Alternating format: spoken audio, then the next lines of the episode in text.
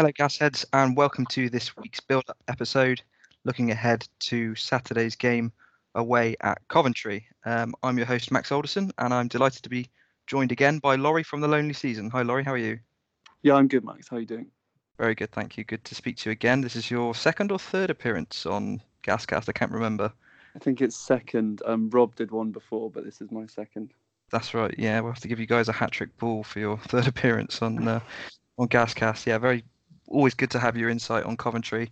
Um, we've played each other quite a bit in succession, and uh, we've got a few links, obviously, with the players going to and from. So it's good to get your insight on uh, on all things Coventry and Rovers related. Um, early days in the season. Um, why don't you talk us through briefly your first two games um, and how you think you've done uh, in these this opening fortnight of the season? You uh, started with a solid 1 0 win at home against Southend United, Zain Westbrooke with the only goal, and then um, probably a more disappointing 0 0 away at Bolton, well, what is effectively Bolton's youth side. Um, will you talk us through each of those? No, I don't, don't mean that in a disrespectful way, but you should. Um, you absolutely say it, should. Got to say it how it is, unfortunately, Laurie.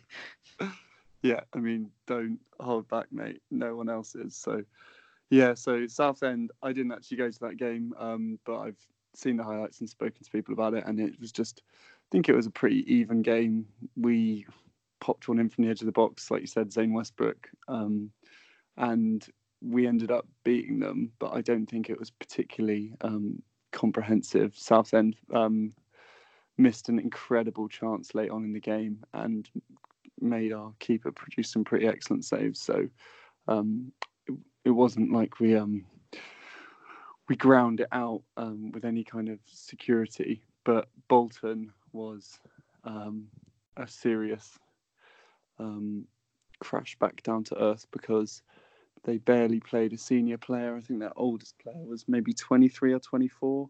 They had Kurt Zouma's brother in there who was 21, um, and a goalkeeper who was, I mean, belied his 17 years with one of the best performances I've seen from a keeper, and especially a keeper that young. Um, and we we definitely had enough chances to win it, but I mean we had three goals disallowed, but you shouldn't really be relying on kind of debatable decisions to beat a team that is essentially making its football league debut. Um, they they didn't really play a striker. They just sat back. We kind of played the game as if we were playing against any other team in the league, and it wasn't a special circumstance whatsoever.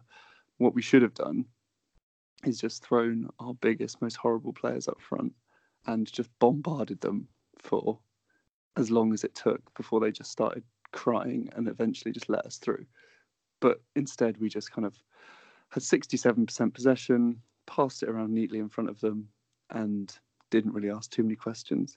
And then were outraged when the referee didn't give a few contentious penalties and the linesman kept on disallowing goals like it was going out of fashion. Um, so yeah, it was really disappointing. And one of the goals definitely, I say definitely, it was it was still kind of a hard one to to call. But the kind of wider problems that came out of that game were we've signed this new striker from Peterborough called Matt Godden, and he we've used the Conor Chaplin money to sign him. And it's not entirely clear where he's going to play because we play started playing a 4-3-3 this year. We just sold Tom Bayliss to Preston, yeah. who is our kind of shining light and he was the fulcrum of this 4-2-3-1 that we played. But now he's gone. We're playing a 4-3-3 with Bakayoko um, of Walsall and Semi Bristol Rovers fame. yeah. at the front of it, and he's kind of like an unbelievably incompetent but key member of the squad, um, which is really hard to explain because he no, has. I, a... I think I understand what you mean. We've all had a lot of clubs have had strikers like that, which are um, they lack grace, shall we say, but um, do offer in other areas. And I, I, can I can understand that he is why he'd be a focal point. But you, surely Matt Godden, with um, the impressive start he had at Peterborough, surely deserves at least a, a, try up front as as a solo striker with, like you say, a, an attacking three behind him. Do you not think that would work better than someone like Bakayoko? Oh, 100%. But um, Mark Robins is stubborn at the best of times, so he normally decides to do something and then sticks with it, whether it's going well or not. Um, and yeah, I don't know, just because he signed Conor Chaplin last year, and it quickly became clear that we didn't know what to do with Conor Chaplin. And I'm hoping the same thing hasn't happened here, but it does look a little bit like that might be happening again.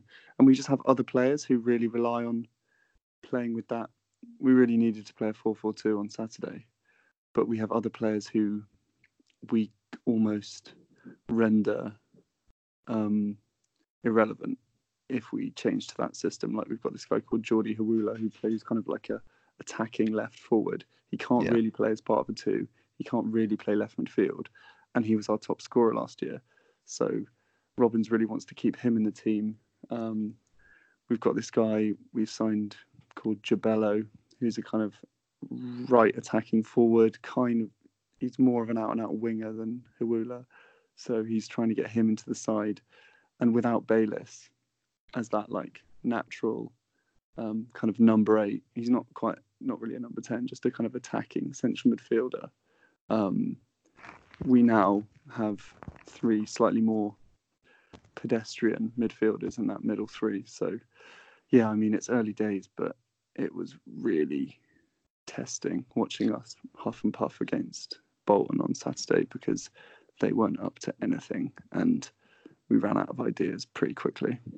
Yeah, and I guess that's that's it's it's a frustrating thing because you almost want to have faith in the system that you play, but at the same time, it's such a unique fixture um, that you almost think perhaps could have you could you have gone four four two and had two central midfielders because they're not going to be out muscled or bullied by the the youth midfielders of Bolton, and uh, had two up front against their two centre backs rather than just one.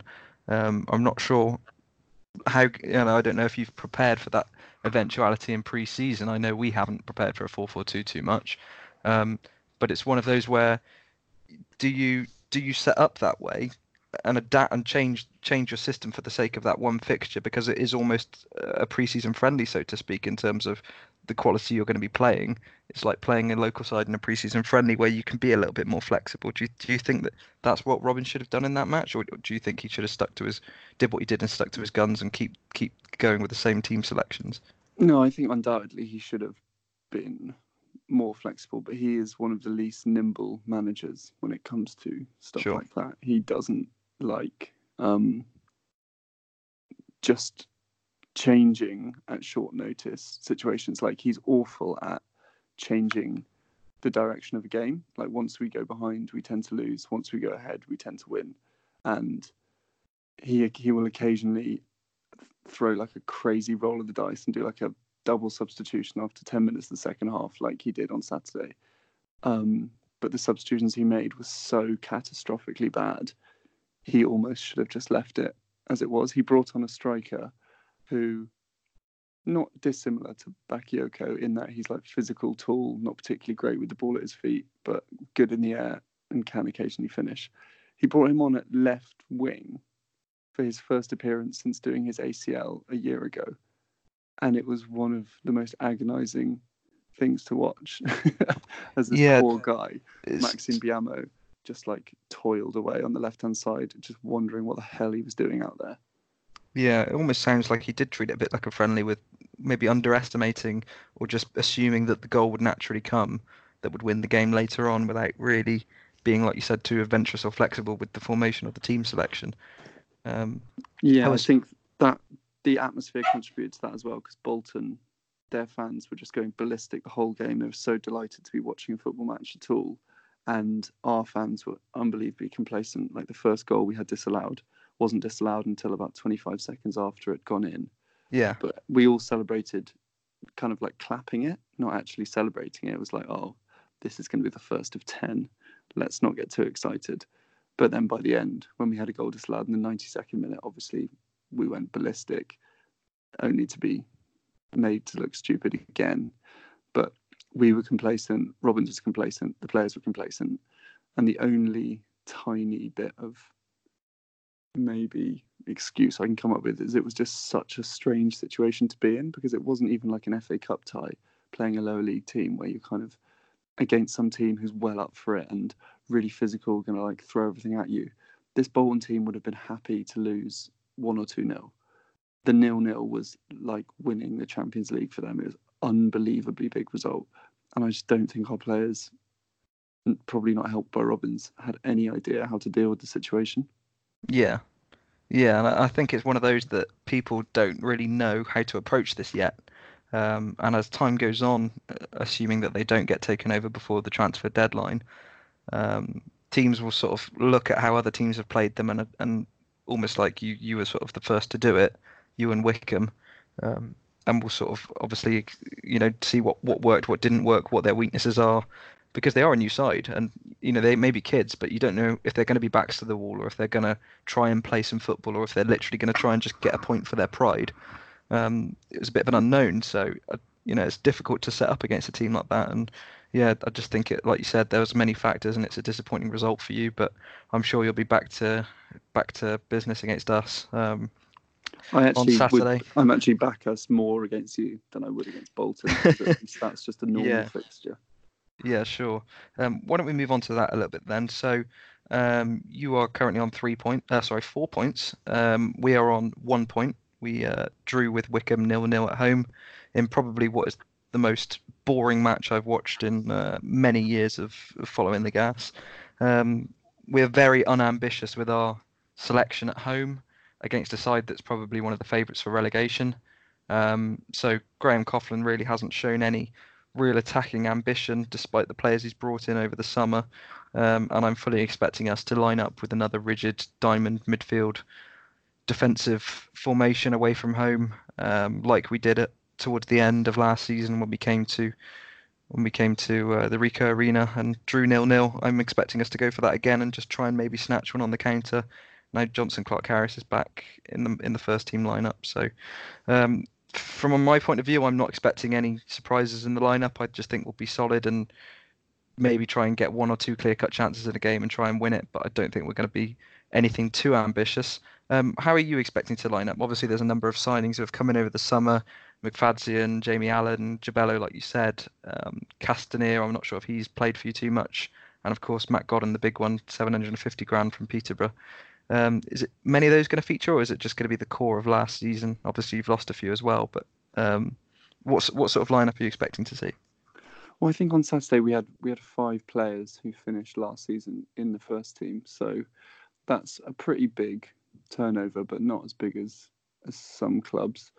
I think we're playing tonight against Exeter in, in the cup, and Robins I think is going to play a reasonably strong team because he's been told that he can only really bring people in if we make a bit more money out of somewhere, and he thinks that the cup run is the way to do that.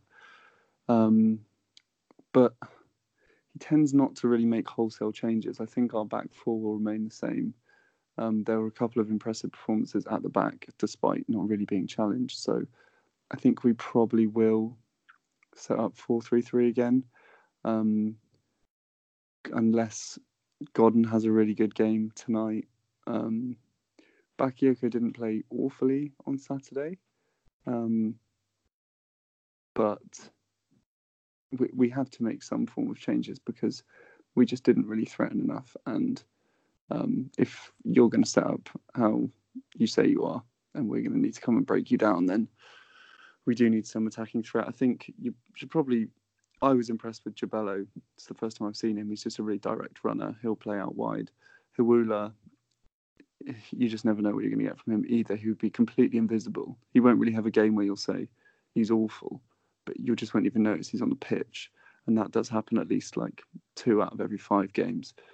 Um, so it, it just kind of depends whether Robins has decides this 4-3-3 isn't a goer, and he's going to change it up to get Godden into the side. But that would be a very un-Robins thing to do. So sure. I would expect another 4-3-3, maybe a couple of changes. Zain Westbrooke, who scored in the first game, had a particularly poor game against Bolton, so um, he might come out. Jamie Allen is has been um, signed to play as our first choice central midfielder. So, and everyone's talking about him as if he's going to reinvent the wheel for us. So, well, him and him and McFadzean were, were two key players in that Burton side last season, who were probably one of the few teams not involved in a relegation scrap along with yourselves. Um, two good players, I think. So um, Jamie Allen in, in particular was impressed by. He's only 24 as well, I believe. So uh, his best years are ahead of him. McFadzean's obviously a bit more experienced, but um, two players there who I would expect to be starting for most League One sides. Best player to never play for Coventry City because everyone's talking about him like he's some kind of messiah. So um, I hope he is because Westbrooke is a limited player. He's he's kind of um, quite a box ticking midfielder who plays a lot of percentages and doesn't really advance um, the game or take any risks. Um, so I think Allen will be a more adventurous and kind of more fully formed player than that. But um, yeah, it the Bolton game seems to have really created some um, divides in our fan base. Like some people, oh, it's two games in, we're just getting used to it. Other people saying this is Robben's like 150th game as manager. Why is he still making the same mistakes over and over again? Sure. Um, yeah. But yeah, it's it's hard to say. We we need our new signings to start playing and actually getting a sense of how good they are, whether they're actually going to be part of the first team. And we've got people coming back from injury as well. So yeah, it it will be interesting. I think. Yeah, for sure. I mean, there's definitely going to be a strange dynamic about it. You know, with the atmosphere, um, the home atmosphere being obviously at St Andrews rather than at um, the Ricoh, and obviously the the performance at Bolton was disappointing. So it may be a bit of a tense atmosphere. Speaking of St Andrews, what's it been like uh, from a fan's point of view? Obviously, it's the second time you've moved away from the Ricoh now. Um, obviously there's a lot going on behind the scenes that's still bad.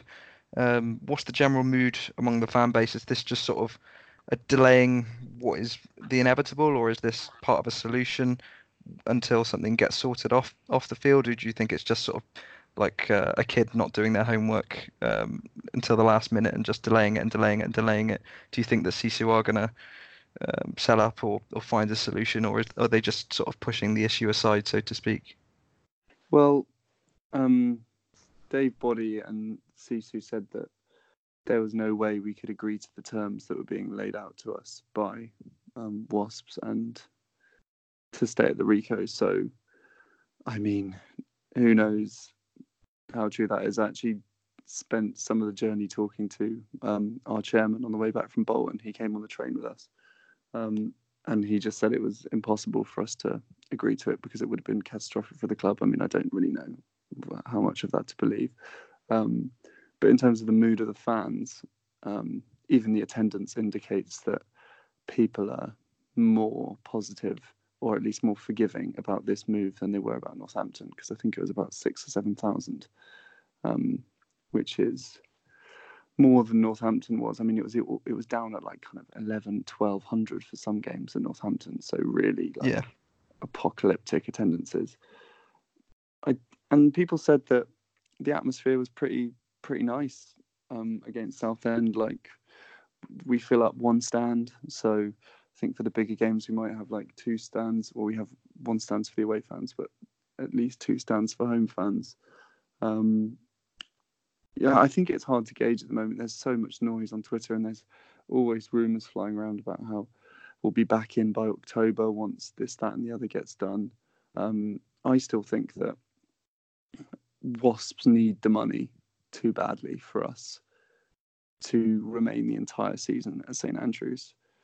So I, I don't think it's impossible that we'll be back at the Ricoh before January. But in terms of making a prediction about whether Sisu are going to sell. I don't think Sisu are going to sell, sell the club. Like, who would buy it in their right mind? We have no assets whatsoever. Sure. It's, it's literally the least appealing um, prospect in the world. Like there's there's a dozen other clubs you'd buy before yeah. Coventry. It's yeah, it's madness. People who talk about these saviors bowling in to kind of change everything. Like they, sure. I wouldn't trust anyone to buy us because I think, have you not looked at the other yeah, this is sure. a disaster.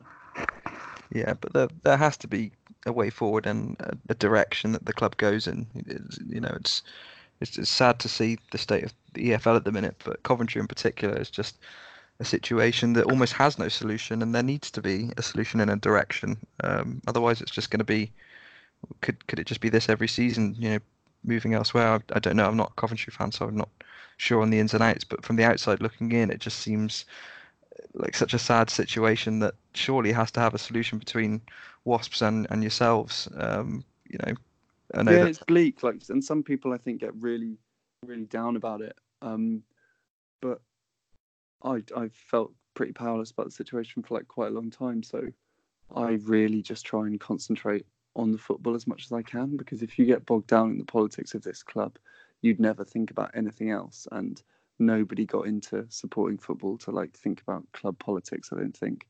yeah, Um, and I can understand what people do because they think that arguing about it on Twitter with other fans is going to lead to some kind of progress. But it's just it's too dismal. Like if, if you ever even actually look into the finances of our club as well, that is pretty terrifying. And I think we've actually been semi decent in the last 18 months, two years in terms of taking money in and actually putting it back into the club. We've sold some good players, but um, we are actually paying money for people and buying good players. So it isn't a complete asset strip at the moment. Are um, reinvesting some of the money that we're getting from people like Bayliss and Maddison. Um, hopefully, when Callum Wilson goes, and if Maddison goes, we'll get more money. Um, we, we definitely will get more money. And Sisu have proved that they will actually spend a percentage, if not all of, um, the money that's coming in on new players because getting us into a higher division is going to make them money. So, yeah, I mean, like you say, it's a bleak situation, but um, Mark Robins has made it easier over the last 18 months to be a Cov fan. that's good to hear. Um, before we sign off, um, should we get some match predictions from yourself and, and myself on how we think we're going to do? Um, start with you. How do you how do you think we're gonna? How do you think the final score will look on Saturday afternoon? I think the fact that have you scored a goal yet? We have not. No. Um, you haven't no. scored a goal. We haven't conceded a goal. So I'm going to go with surely Jonson Clarke-Harris has got to score at some point. So I think 2 1 to us. Okay. Yeah, I, I I think that's fair. I mean, we, like you say, we've not scored a goal, but we have got Jonson Clarke-Harris back, and um, I had the I've just had a notification pop up on my phone of our lineup tonight against Cheltenham and Town, and he is starting um, up front with Tyler Smith and Kyle Bennett either side of him. So a 4-3-3 rather than the diamond I was talking about, which looks a little bit more attacking. If that does well tonight, we may play something a bit more adventurous, but I still think he'll stick to his guns. And away from home, he likes to grind out results. So I'm not expecting anything exciting from us. And I do think you do have a lot of quality, especially with Godden up front. And you've spoken about Jobello uh, this, this this evening with me and how direct he is and how quick he is down the wing. Um, I could just, yeah, I just can't see us keeping a clean sheet after after Blackpool turned us turned us apart uh, on the opening day. So um, I, I would say two one's fair. I'll probably agree with that and say two one two one Coventry. Um, so I'm in, I'm in agreement. Yeah. I mean, we our finishing was absolutely abysmal on Saturday. So definitely hold out. Like things could definitely change. yeah, well, it's still early days in the season, isn't it? Clubs are finding their feet where they're gonna where they where they are, where the quality is. You know, new players gelling together. So very difficult to predict these early results. But um, I've just I've just got no good feeling at all going into this. So um, hopefully we'll put on a good performance tonight against Cheltenham and, and take that forwards. But we'll see. how's Um, um how's Tom Davies getting on? Oh, he's superb. He did a goal line clearance against Jack Grimmer on um, Saturday. Grimmer had a late shot um, for Wycombe, uh, and uh, Davies cleared it on the goal line, and uh, both were Oh, didn't both didn't shut up about it um, in the post match, and uh, how they're best mates, and now they're playing against each other. But yeah, I, I really like Davies. What I've seen, he's solid. He's loud. He, uh, he he certainly lets other players know where they should be, and if they're not in the right position, which I like. Um, you need leaders all over the pitch, and I think Davies is definitely a leader. Um, and we've needed someone like that at the back, arguably for five or six years, really, because our, our centre backs are quite small and quiet, um, organised but not the most vocal or commanding. And Davies is definitely that. So, How many raking passes has he played so far? um, to be honest, I think both centre backs have been trying to give it to the fullbacks as much as possible Yeah. because we seem to be playing uh, with attacking fullbacks now with Luke Leahy and Mark Little. Um, so they seem to be the, their instructions are if they can lay it off to the fullback um, and then play down the wing. But they, you know, the the crossfield passes haven't been of the best quality. Um, but we haven't had the best of hold up players up front to bring it down. So hopefully with Jonson back in now, that that'll be a bit of a connection between him and him and Davies. But we'll see. It's early days. I mean, I like what I see so far. So um, fingers crossed for more of that. And Abu Ogogo as well has looked okay. No, nothing outstanding, but um, certainly not the worst player on the pitch, which is about as good a compliment as I can give it this this after last season. Um, so yeah, yeah, it seems seems okay. I mean, hopefully in January we're not raiding your your uh, bench for any more players. Yeah, I mean, we'll be raiding our own reserves for more players. I think by that point, once all of our signings have flopped. But yeah, fingers Well, crossed we won't do that. fingers crossed for um, fingers crossed for good seasons for both of us. I think we're we're two two decent sized clubs and um, both both deserve better than than what we have been getting recently. So um, yeah, hopefully a good game and uh, good season for both of us. So yeah, thanks for joining me, Laurie. Um, Gasheads, thanks for listening. Um, we'll be back with a normal episode tomorrow. Um, please like and share this on social media if you enjoyed it, and uh, up the gas. We'll see you next time.